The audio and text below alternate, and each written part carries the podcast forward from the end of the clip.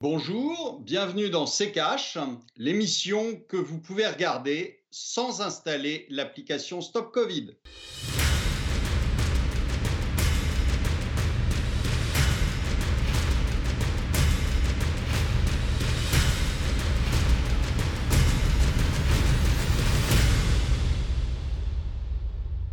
Bonjour, aujourd'hui nous allons vous parler du numérique, du télétravail. Bonjour Estelle. Bonjour Olivier, bonjour à tous, bienvenue dans ce nouvel épisode de CKH. Le numérique est-il le grand gagnant de la crise liée au coronavirus? C'est la question qui va nous occuper dans cette émission consacrée aux nouvelles technologies. En deuxième partie, nous serons avec Fabrice Epelboin, entrepreneur spécialiste de l'Internet. Le confinement a fait évoluer de nombreuses habitudes vers plus de virtuels, courses en ligne, télétravail, visioconférence.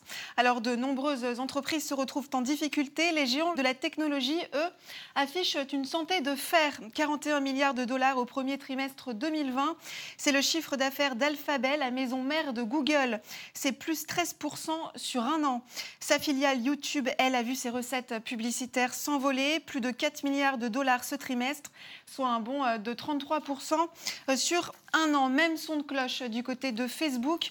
Le chiffre d'affaires de l'entreprise au premier trimestre a augmenté de 18% par rapport à la même période l'an dernier, s'établissant à 17,7 milliards de euh, dollars. Augmentation aussi du nombre d'utilisateurs des applications de Facebook comme euh, WhatsApp ou encore euh, Instagram. Ils étaient 2,36 milliards en mars contre 2,26 milliards en décembre.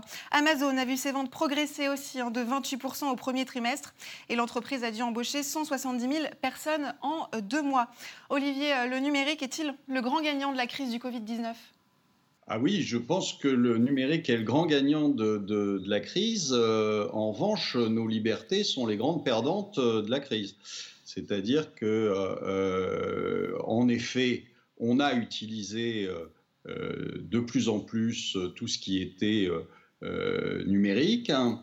Euh, et on en profite pour nous euh, euh, fliquer de plus en plus. Hein.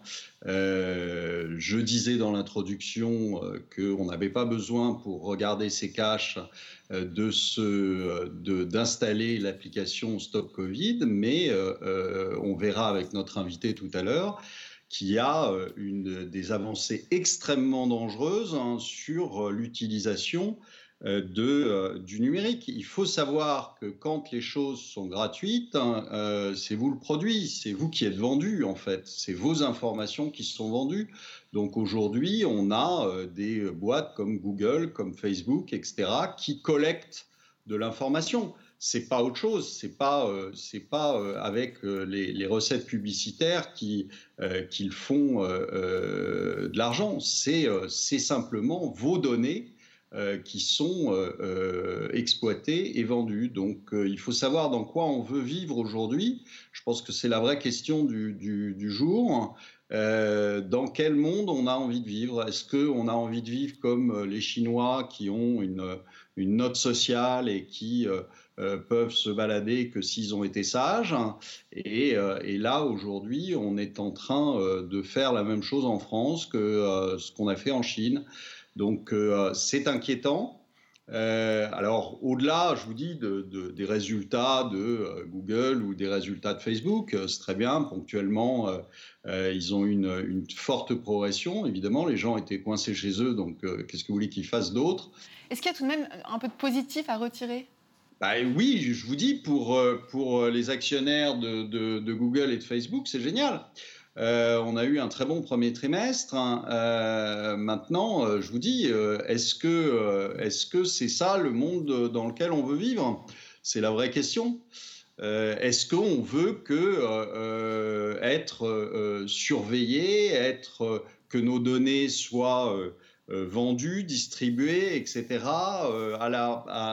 sous l'œil de Moscou en permanence, si vous voulez. C'est-à-dire là.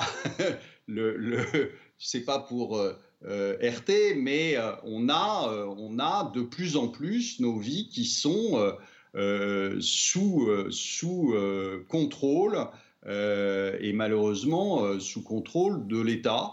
Et donc, je ne suis pas sûr que ce soit quelque chose de, de, positif. On a bien vu là dans la crise que Google donnait les, les données de vos déplacements des gens et des populations aux États. Donc il y a vraiment des questions à se poser. Merci Olivier. On va reparler des problématiques liées à la sécurité en deuxième partie de cette émission. Je vous le disais, cette semaine, nous sommes en liaison avec Fabrice Epelboin, entrepreneur spécialiste de l'Internet. Bonjour, monsieur Epelboin. Bienvenue dans C Bonjour, merci de m'accueillir. Euh, je voudrais pour commencer que l'on s'intéresse à ce qu'écrivait le quotidien britannique The Telegraph le 26 mars dernier. Les géants de la technologie émergeront en tant que gagnants du coronavirus. Le recours croissant aux services d'entreprise comme Netflix, Facebook, Google et Amazon pourrait renforcer et même encourager leur activité avec la crise. Est-ce que vous êtes d'accord? Est-ce que ces nouvelles habitudes que nous avons prises notamment pendant la période de confinement pourraient booster la croissance du numérique? Ah ben, on, l'a vu avec le télétravail dont on va euh, reparler plus tard. Euh, il y a une multitude d'aspects qui ont mis en valeur le, besoin intrinsèque de faire ce cette fameuse transformation euh, digitale. et effectivement, les technologies disponibles, elles sont américaines. Donc c'est une période extrêmement favorable aux GAFA et d'une façon générale à la plupart des technologies. Et il se trouve que effectivement aujourd'hui, elles sont très concentrées aux États-Unis et on a complètement reconstruit nos entreprises, enfin nos systèmes technologiques sur la base de ce fameux cloud qui n'est guère que l'ordinateur euh, de quelqu'un d'autre. Et, donc très concrètement, oui, c'est clair que ça accélère cette espèce de déplacement de valeur vers les technologies, vers le numérique, mais c'est euh, vraiment le chapitre final d'une transition qui est derrière nous. La révolution numérique, elle est derrière nous. Tout ça est fait. Euh, aujourd'hui, on est face aux conséquences. On n'est pas face à quelque chose qui est in the making. Euh, on parle quand même des plus grosses sociétés de la planète, des plus grosses capitalisations boursières du monde. Euh, c'est pas nouveau, c'est déjà installé. Cette crise est un révélateur plus qu'un transformateur. Alors, pour autant, euh, on a vu Airbnb ou Uber, par exemple, qui ont annoncé des licenciements. Tous ne sont pas sortis plus forts de cette crise. Airbnb et Uber sont des, nains par rapport au GAFA. ce ne sont pas des entreprises qui sont en train de transformer la planète. Euh, elles sont en train de transformer des petits secteurs, des, gros secteurs d'activité. Mais euh, on n'est en rien euh, dans les mêmes domaines que Google, qui a transformé notre rapport au savoir, ou Facebook, qui a transformé la structure de nos sociétés. C'est pas du tout, du tout la même dimension. Les grands gagnants sont les gens qui ont effectivement très largement contribué et entamé à, cette transformation de nos sociétés. Et c'est sûr que Facebook et Google, ainsi qu'Amazon, hein, qui d'un point de vue logistique a, tout révolutionné, sont pour l'instant les grands gagnants de cette crise. Euh, Olivier, euh, vous êtes d'accord avec ce que dit M. Epelboin La révolution numérique est derrière nous? Ah oui, enfin derrière nous, je n'irai pas jusque là. Je pense qu'elle euh, est en train de se faire. je vous ai dit, je pense qu'il il faut d'urgence réfléchir à ce qu'on veut comme société. Alors il y a des il y a des choses qui sont très positives. Moi, je je suis ravi que au lieu de, prendre un avion et de faire des, réunions à l'autre bout du monde, on puisse les faire par, euh, euh, par l'intermédiaire d'un écran. Ça nous évite de nous déplacer, ça nous évite de, polluer la planète. Donc, euh, parfait, tant mieux. Mais aujourd'hui, en effet, ces, ces espèces de, monstres que sont les GAFA, je pense qu'il faut réfléchir à, la suite des événements, c'est-à-dire euh, si on pousse le, bouchon plus loin. Euh, or, les, les, politiques ont tendance à le pousser parce que euh, ça les arrange. et cette crise en est le prétexte. peuvent, peuvent vraiment interférer dans nos vies de façon qui n'est pas plaisante. Euh, un mot, depuis l'arrivée du Covid-19 euh, et depuis euh, le confinement d'une partie de la population, les outils numériques sont au cœur d'une nouvelle organisation. On l'a vu, hein, et vous l'évoquiez avec les applications de télétravail notamment. Prenons par exemple l'application Zoom qui sert de salle de réunion virtuelle. Selon son créateur Eric Yuan, la plateforme a dépassé en mars les 200 millions de participants à des réunions quotidiennes contre 10 millions en décembre euh, dernier. Monsieur euh, Epelpoint, comment ces acteurs peuvent-ils s'y prendre pour pérenniser euh, cette situation? La situation de Zoom est loin d'être pérenne. Google a sorti un produit nettement plus efficace et totalement gratuit pour la terre entière, alors que Zoom reste une offre payante dès qu'on pousse un peu les fonctionnalités. Donc c'est juste un, effet temporaire lié à la crise du Covid. Il y a assez peu de chances que Zoom consolide la position qu'il a acquis ainsi. Ça ira de toute façon euh, chez les GAFA d'une façon ou d'une autre dans le pire des cas par le biais d'une acquisition. Aujourd'hui, ces entreprises sont tellement grosses qu'elles agissent comme des trous noirs d'un point de vue, euh, ne serait-ce que boursier et financier. Euh, elles absorbent tout ce qui s'approche d'elles ou tout ce qui menace leur concurrence.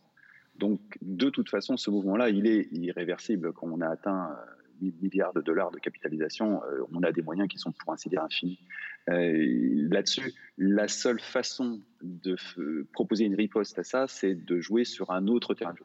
Si on commence, ou qu'on continue, pour être plus exact, à faire des concurrents à euh, Google, Amazon ou Dieu sait quoi, ben on, a vu ce que ça a donné euh, en faisant des concurrents à Google. Hein, ça a donné Quant. Quant, je vous recommande d'aller lire l'article du média de Marc Andweb. Euh, c'est absolument catastrophique et c'est une gigantesque farce. il faut qu'on change le terrain de jeu. C'est la seule façon de proposer des alternatives et de pouvoir lutter face à ces mastodontes un État n'est pas du tout en mesure de lutter. Gardons en tête que quand même le, budget R&D de Apple, c'est cinq fois le budget du CNRS. On, est dans ces ordres de grandeur, on est dans ces rapports de force. Euh, donc il va falloir changer les règles si on veut espérer gagner. Parce que si on continue à se battre sur ce terrain, on va perdre et on a perdu en réalité depuis bien longtemps. Je, voulais juste revenir sur, cette euh, révolution numérique. Euh, à mon sens, l'Europe et la France en particulier euh, est dans la même situation que la Russie en début du XXe siècle face à la révolution industrielle. On a juste raté le coche. En, 1910, la révolution industrielle était derrière nous. Il y avait encore beaucoup de choses à venir, ne serait-ce que Taylor et Ford. Mais la révolution industrielle, le cœur de, cette, de ce changement radical de paradigme économique était derrière nous. La révolution numérique est derrière nous. Nous sommes juste totalement dépassés. Et ça aussi, il faut le prendre en compte dans un cadre de réflexion stratégique. Merci. On marque une courte pause et on revient dans un instant.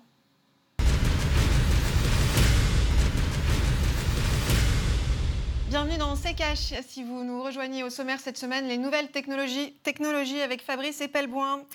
Euh, Olivier, est-ce que vous êtes d'accord avec ce que disait M. Epelboin juste avant la coupure euh, pub On a raté le coche ah, On a raté le coche en France, ça c'est euh, clair.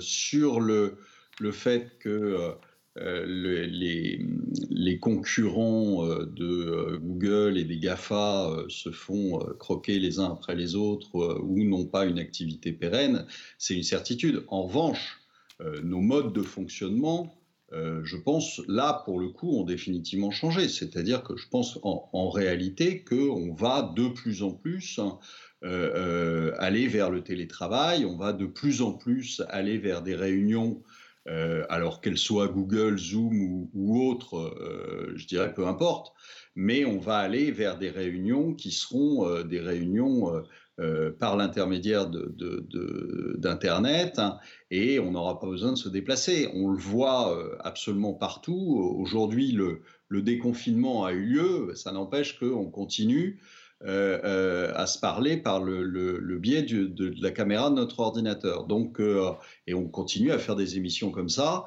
Et, je pense qu'on va vers, vers ce genre de solution de plus en plus.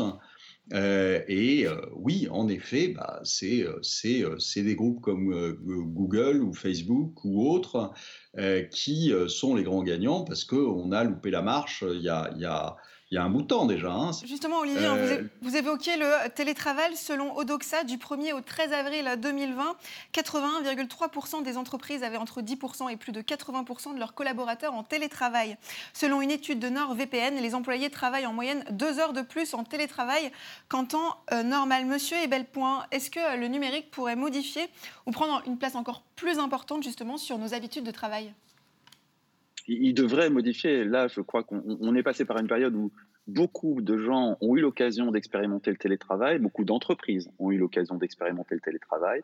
Euh, beaucoup d'entreprises se sont aperçues qu'elles n'étaient absolument pas prêtes à faire face à cette transformation digitale et que ça restait des projets fumeux euh, qui, qui n'aboutissaient jamais à rien. Et pour cause, le problème était ailleurs. Elles ont dû faire face à ce problème. Est-ce qu'elles vont en tirer des enseignements on va le voir, mais malgré tout, il y en a aussi qui ont réussi à faire cette transition sans trop de difficultés.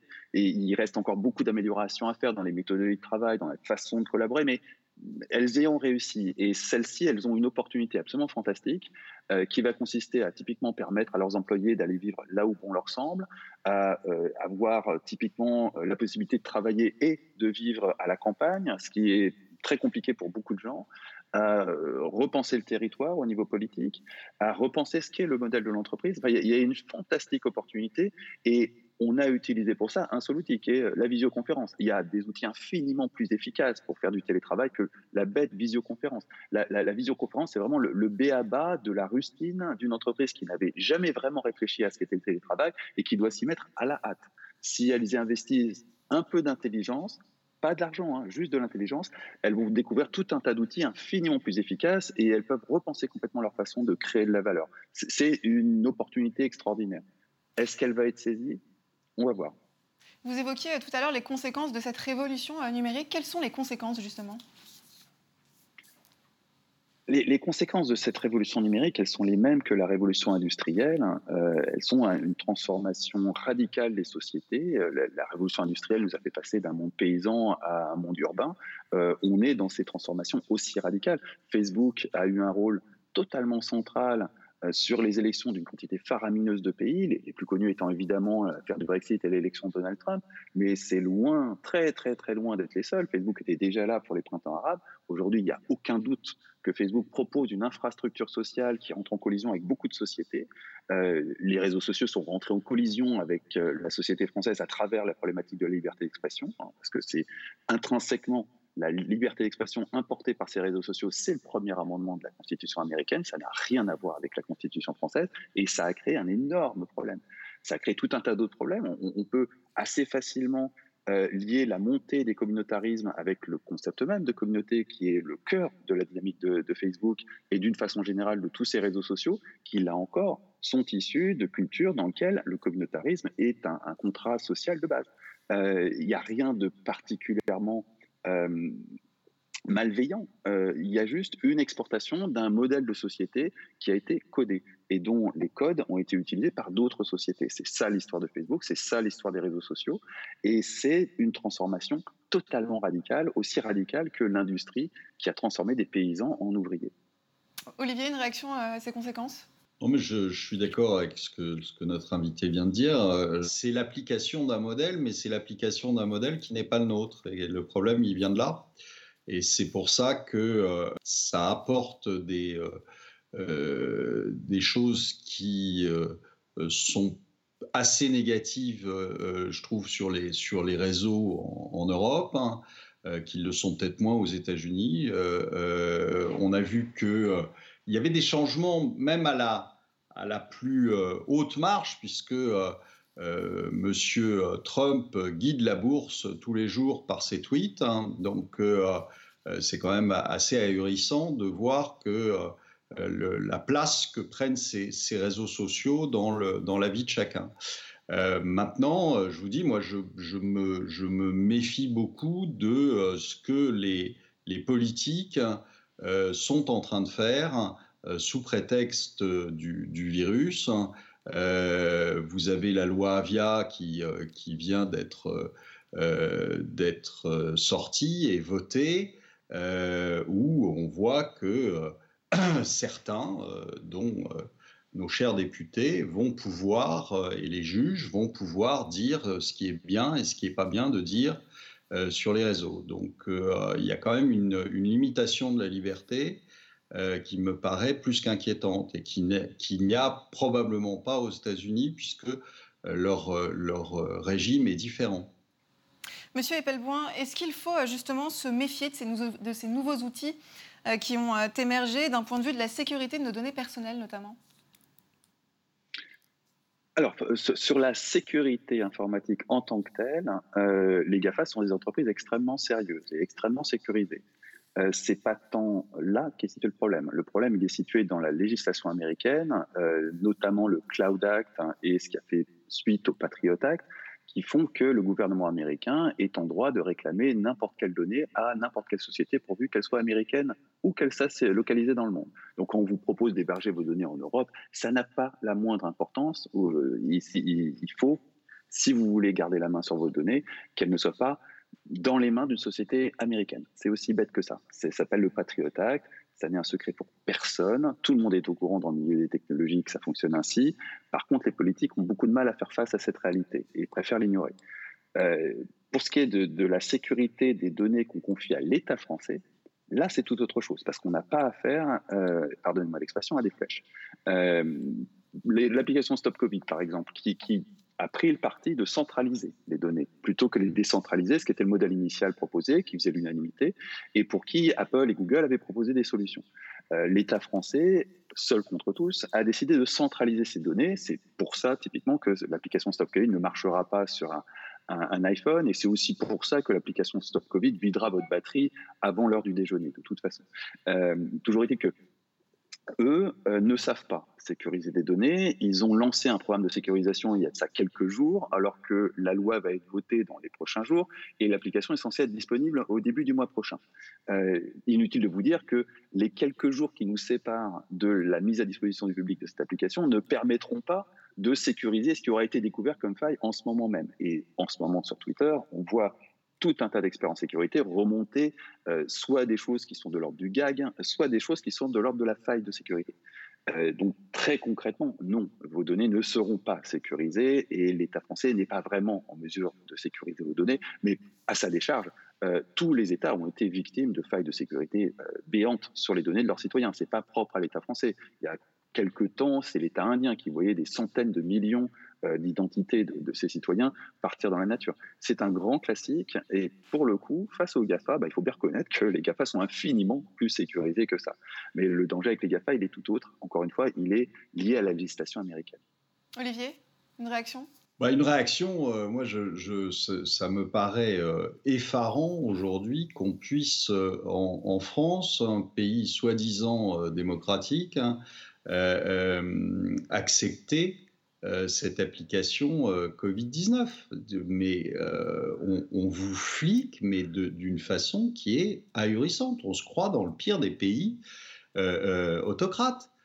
C'est hallucinant. Et on voit aujourd'hui des députés, je, ne sais même plus son nom, mais peu importe, on voit des députés qui proposent d'élargir votre euh, diamètre de circulation, votre rayon de circulation, à 150 km au lieu de 100, si vous, euh, euh, si vous pouvez justifier que vous avez téléchargé Covid. Mais on vit où? Où vit-on? Enfin, On est dans, quelque chose, c'est absolument pas sécurisé. On, possède des données qui sont protégées normalement par le secret médical. Euh, enfin, c'est quand même, quand même ahurissant. on est tombé euh, à des niveaux euh, qui sont plus qu'inquiétants. Merci Olivier, merci beaucoup Fabrice Epelboin d'avoir été parmi nous. Je rappelle que vous êtes entrepreneur, spécialiste de l'Internet. Et avant de refermer cette émission, Olivier Delamarche vous répond chaque semaine dans les questions cash. Vous pouvez lui envoyer vos questions sur les réseaux sociaux avec le hashtag RTCash. Et on passe tout de suite à la première question, celle de Jeannot Pierre. Monsieur Delamarche, pouvez-vous nous expliquer pourquoi l'euro est un frein à la réindustrialisation en France? L'Allemagne a su conserver et même développer son industrie malgré l'euro. Oui, alors euh, l'euro est une, est une contrainte euh, donc, euh, comme vous ne pouvez pas jouer sur la, sur la valeur de votre monnaie, eh bien, vous êtes obligé de euh, prendre d'autres dispositions. Et les autres dispositions, la plus facile, c'est quoi? C'est pour s'évader des contraintes euh, imposé par l'euro et aussi imposé par les réglementations de l'Union européenne, qu'est-ce que vous faites?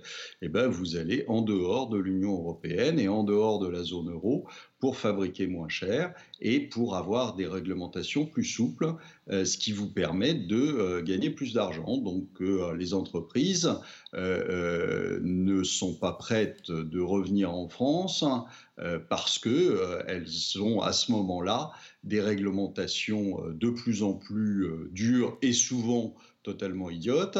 Euh, et en plus, elles ont la contrainte d'une monnaie sur laquelle elles ne peuvent pas agir. On passe à la question de Florian 1, 2, 3. Olivier, que pensez-vous des annonces de Macron pour secourir la filière automobile? Les annonces de M. Macron sont dans la dans la lignée de toutes les annonces qu'il nous a, dont il nous a fait le, le, dont il nous a donné la primeur. Alors, euh, le, les annonces sur l'automobile, bah, encore une fois, c'est quoi? C'est euh, de faire euh, un bonus pour écouler les stocks.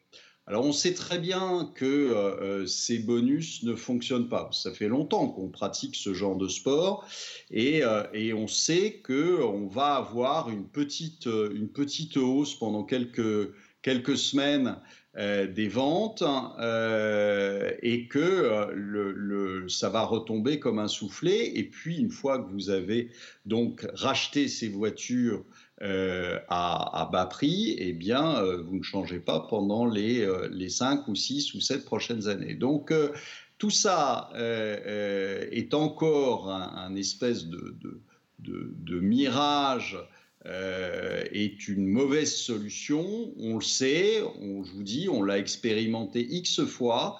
Et X fois, on s'est aperçu que c'était euh, c'était pas la solution, mais on continue parce qu'on aime ça. En France, hein, utiliser des solutions qui ne fonctionnent pas.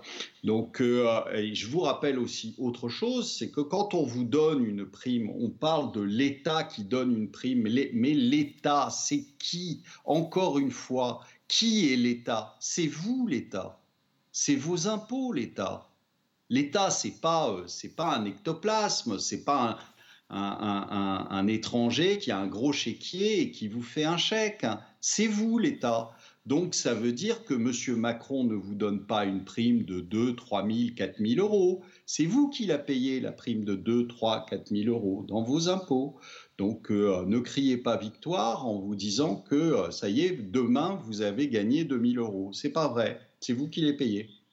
Merci euh, beaucoup Olivier, c'est la fin de cette émission. Merci de l'avoir suivi. Pour voir ou revoir les précédents numéros de CKH, rendez-vous sur internet à l'adresse rtfrance.tv et n'oubliez pas de poser donc vos questions à Olivier Delamarche dans les commentaires sur internet. Olivier, le mot de la fin. Ben, bienvenue dans 1984 d'Orwell.